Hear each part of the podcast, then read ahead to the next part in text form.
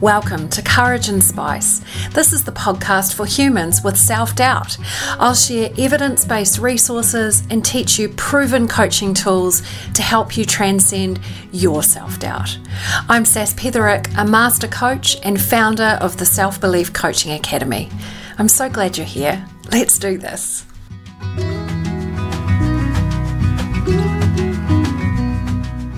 Hey everyone, so nice to be with you today. It's raining here in Bristol for the first time in April as I'm recording this, and um, it's quite a cozy day. I've got lamps and candles, and um, up until I started recording, a little plinky plunky music playing. And I've got a triple fur situation on the floor of my office, so I really hope that all the animals behave and just stay asleep. But it is pretty cozy. It's quite a nice day to be recording a podcast for you.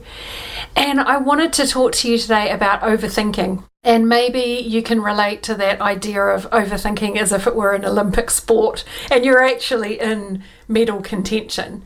So you might find that you replay a conversation hours or even days after it's happened, or you're prone to never deciding or never knowing your own opinion or constantly vacillating over your choices. Well, this episode is for you, my friend.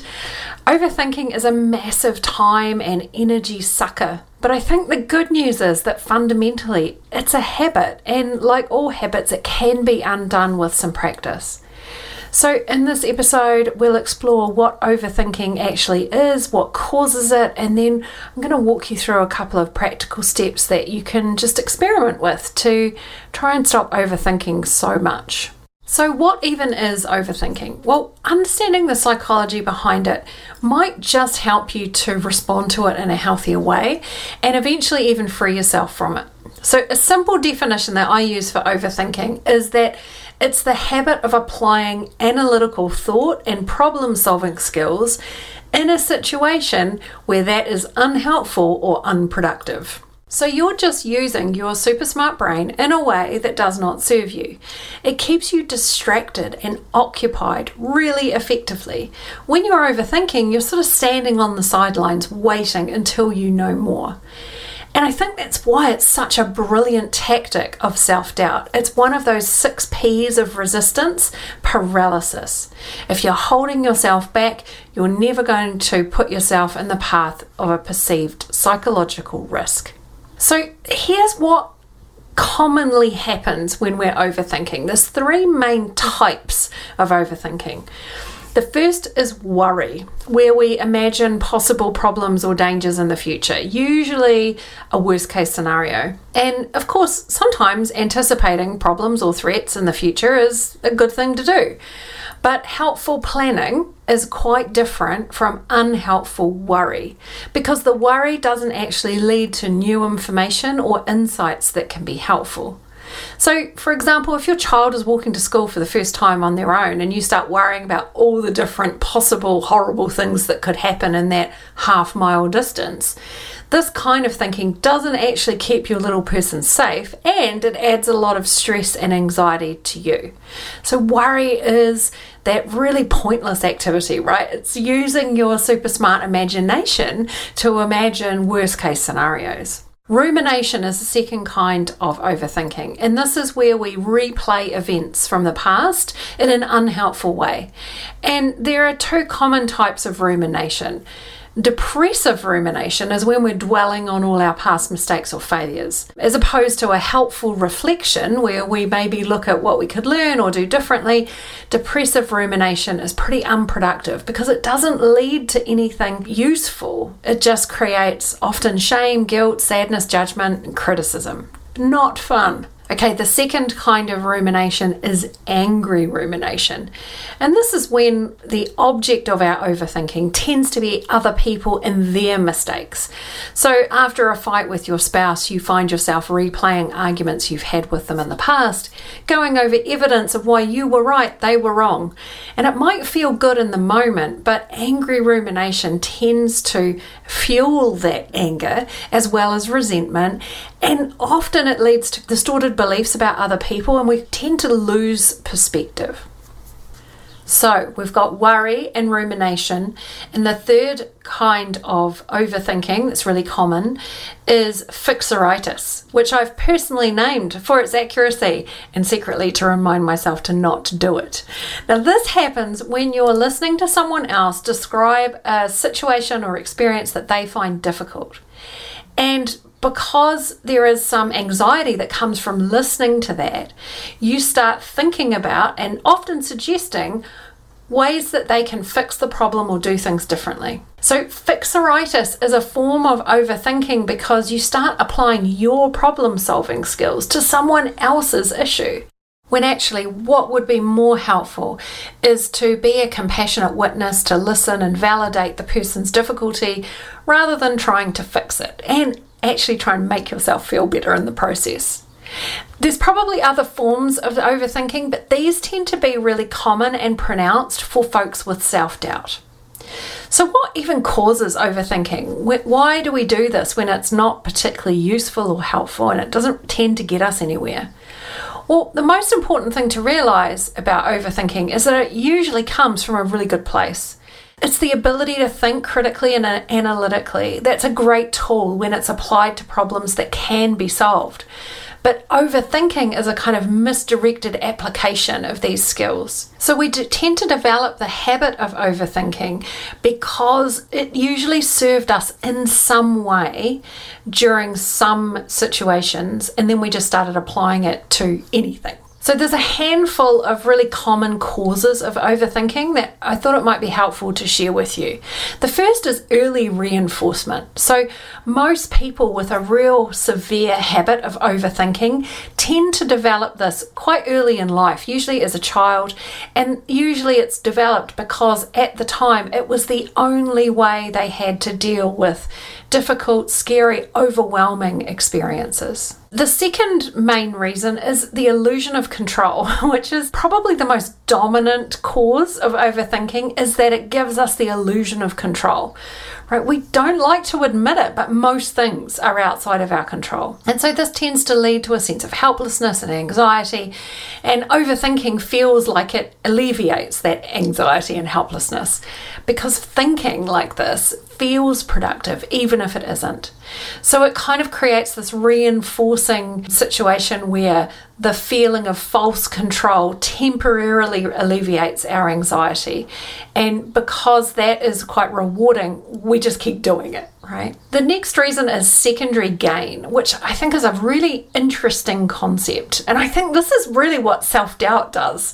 Secondary gain is the idea that we persist in something because it has secondary or non obvious benefits. In the case of overthinking, most people do this because it leads to some kind of payoff, right? Often it could be sympathy or listening attention from people in our lives, and that can feel really good. It can also be an excuse for procrastinating or avoiding decisions. If you tell yourself you can't make a decision because you haven't thought it through enough, you can't ever be blamed for making a bad decision, right? Which has a real logic to it. And another reason is overgeneralization, right? Overgeneralization means that because large amounts of thinking help in one area of your life, like maybe at school or at work, you assume it'll also help in other areas of your life, like when you're having a conflict with your spouse or something isn't right in a work relationship. So many people are so good at thinking and rewarded for it in lots of aspects of our lives that we have a hard time putting that tool down. Everything looks like a nail when you've got a really big hammer, right? That sounded less dirty in my head. Okay, so to the expert thinker, everything starts to look like a problem to be solved with lots of thinking. I know for me, I've always been pretty good at overthinking. I can fall down that rabbit warren pretty easily because thinking has always been the way that I've made sense of the world. So, there are three key ways that can help you to kind of quit the overthinking Olympics, right? If you want to stop doing this or ease up on this habit, start using this tool of analyzing and problem solving in useful ways. The key thing to know is that overthinking is a habit. So that means it's going to take a little bit of practice and sustained effort to unhook yourself from falling into the habitual response of problem meets overthinking. And it's also going to mean that there's no one size that fits all, right? So you might need to experiment with a variety of approaches and strategies, figure out what works best for you given the unique characteristics of your current situation, your current environment, as well as your personality, your history, etc. The first approach that I recommend is starting to identify the emotions that are underneath overthinking. So, overthinking is a protective behavior, right? It's something we do to try and feel safe. And it usually serves some sort of function emotionally. So, it does something for our feelings. Usually, it makes us feel better, even if that's temporary. When you start overthinking by worrying about your future at work, it might be the case that overthinking is functioning to relieve or alleviate some anxiety you have about your job, for example. But overthinking is the quick fix, right? It temporarily distracts you from your anxiety and gives you the illusion of control, but it doesn't actually address the thing you're worried about. So, one of the best things you can do to eliminate the need to overthink is to start asking yourself, What am I feeling? Right? Not what am I thinking, but what am I feeling? And is there a way that I can allow myself to feel this? Just take some time to get curious about my emotions, to validate that they make total sense given this situation. And that's going to be a lot more productive in the long run than avoiding them with overthinking. The second tool that I would recommend or approach I'd recommend is to intentionally overthink, which might sound a bit counterintuitive. But the thing is that overthinking tends to convince us that we have to wait, stand here, and think about this now. Or if you're me, lie in bed at 4 a.m. with your eyes wide open, thinking it through now, right? So there is a sense of urgency. Unless I think this through, I'm not going to be able to figure it out. But actually, there's very few overthinking emergencies. You probably don't have to think about that idea that your mind is throwing at you right in this moment. So, when we get intentional about overthinking, it's effective because it helps remind you that just because your mind wants you to think about something doesn't mean you have to. So, instead of overthinking, you decide a time and the amount of time that you are going to allow yourself to overthink.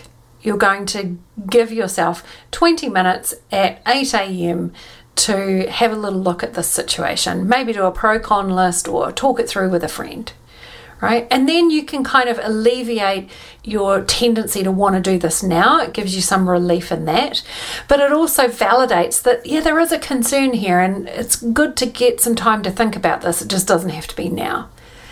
And I found this really helpful because it helps me to just get some space between that sense of urgency at 4 a.m., which is never a good time to make any decisions or think anything through logically, and, and when I actually sit down to do it, because that space has a helped some of the urgency dissipate, so it means I'm more likely to come at this from a bit more of a helpful perspective. But it also means that my unconscious brain does its magic thing where it sort of t- starts to think about this and how we might actually solve the problem without me really having to do anything. It just goes off and starts to problem solve. It's an amazing thing that can happen when you just give that job to your unconscious. You can try this, see if this works for you. Now, a top tip for overthinking on purpose is to only do it on paper right? Because overthinking tends to generate a lot of disproportionate and sometimes a lack of perspective in our emotions and in our viewpoints.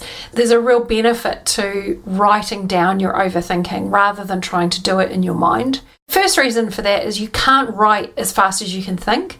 So you slow yourself down. You actually approach this from a more emotionally regulated place. And seeing your thoughts on paper literally gives you perspective, right? They're out of your minds and onto a piece of paper that's separate from you. So it means that you can kind of spot where you might be distorting the truth or making assumptions, that kind of thing. And it just helps us to see that that can be really helpful if your overthinking tends to go down the road of criticism and judgment. So we've got two main approaches here identifying the emotions underneath the overthinking, intentionally overthinking on paper. And then the third approach is to experiment with micro decisiveness, right? I think a lot of people overthink because we have a hard time making decisions and being decisive. It's a kind of related symptom of overthinking. So, if this is true for you, practicing getting more decisive will help you to stop overthinking in the first place, right? You just kind of develop a bit more of a reflexive self trust. The way to do this is to practice being more decisive right? How do we become more decisive? Well, you start making decisions, right? So, micro decisiveness is a great way to start this, right? Because you're gradually involving this part of your discernment, you're gradually building up your self trust. So, you just want to start with very small decisions and slowly build your way up to slightly harder decisions. And this is the thing most people will go, Well, I, the thing that I'm overthinking about is this big, massive decision, and I can't possibly start small because all I'm thinking about is this big thing. But actually, this is a great distraction technique as well. The key thing is to not try and convince yourself that you don't also have this other big decision to make. It's to include it in the process as you are experimenting. All right, so let's include it in this technique, which I'm going to share with you now. So, the way to start with your micro decisiveness is to just brainstorm a list of as many possible decisions you might face on a typical day or even a typical week and then break them into categories of easy, doable, bit uncomfortable, no freaking idea, right? Don't overcomplicate this. You just need about three or four categories. And then just commit to being decisive about one easy decision. Right? And then as those become more comfortable, you can move into the doable decisions and you just keep going. The idea here is to practice being decisive right? Reminding yourself that you have a capacity within you to be decisive, to not have to overthink in the first place. Now, a really bonus tip here is while you're trying any of these approaches, is to get really curious about this thing called the secondary gain. Right? Overthinking is not something that your brain's doing to try and punish you, right? On some level, you're choosing to do this because it's serving a purpose. Now, it might be um, helping you to procrastinate, right? Procrastinate on a difficult decision or something that you're like, it feels quite risky if you actually attempt this. It might be distracting you from an emotion that feels too hard to feel. But whatever you're doing, this overthinking is an avoidance tactic that is protecting you from something.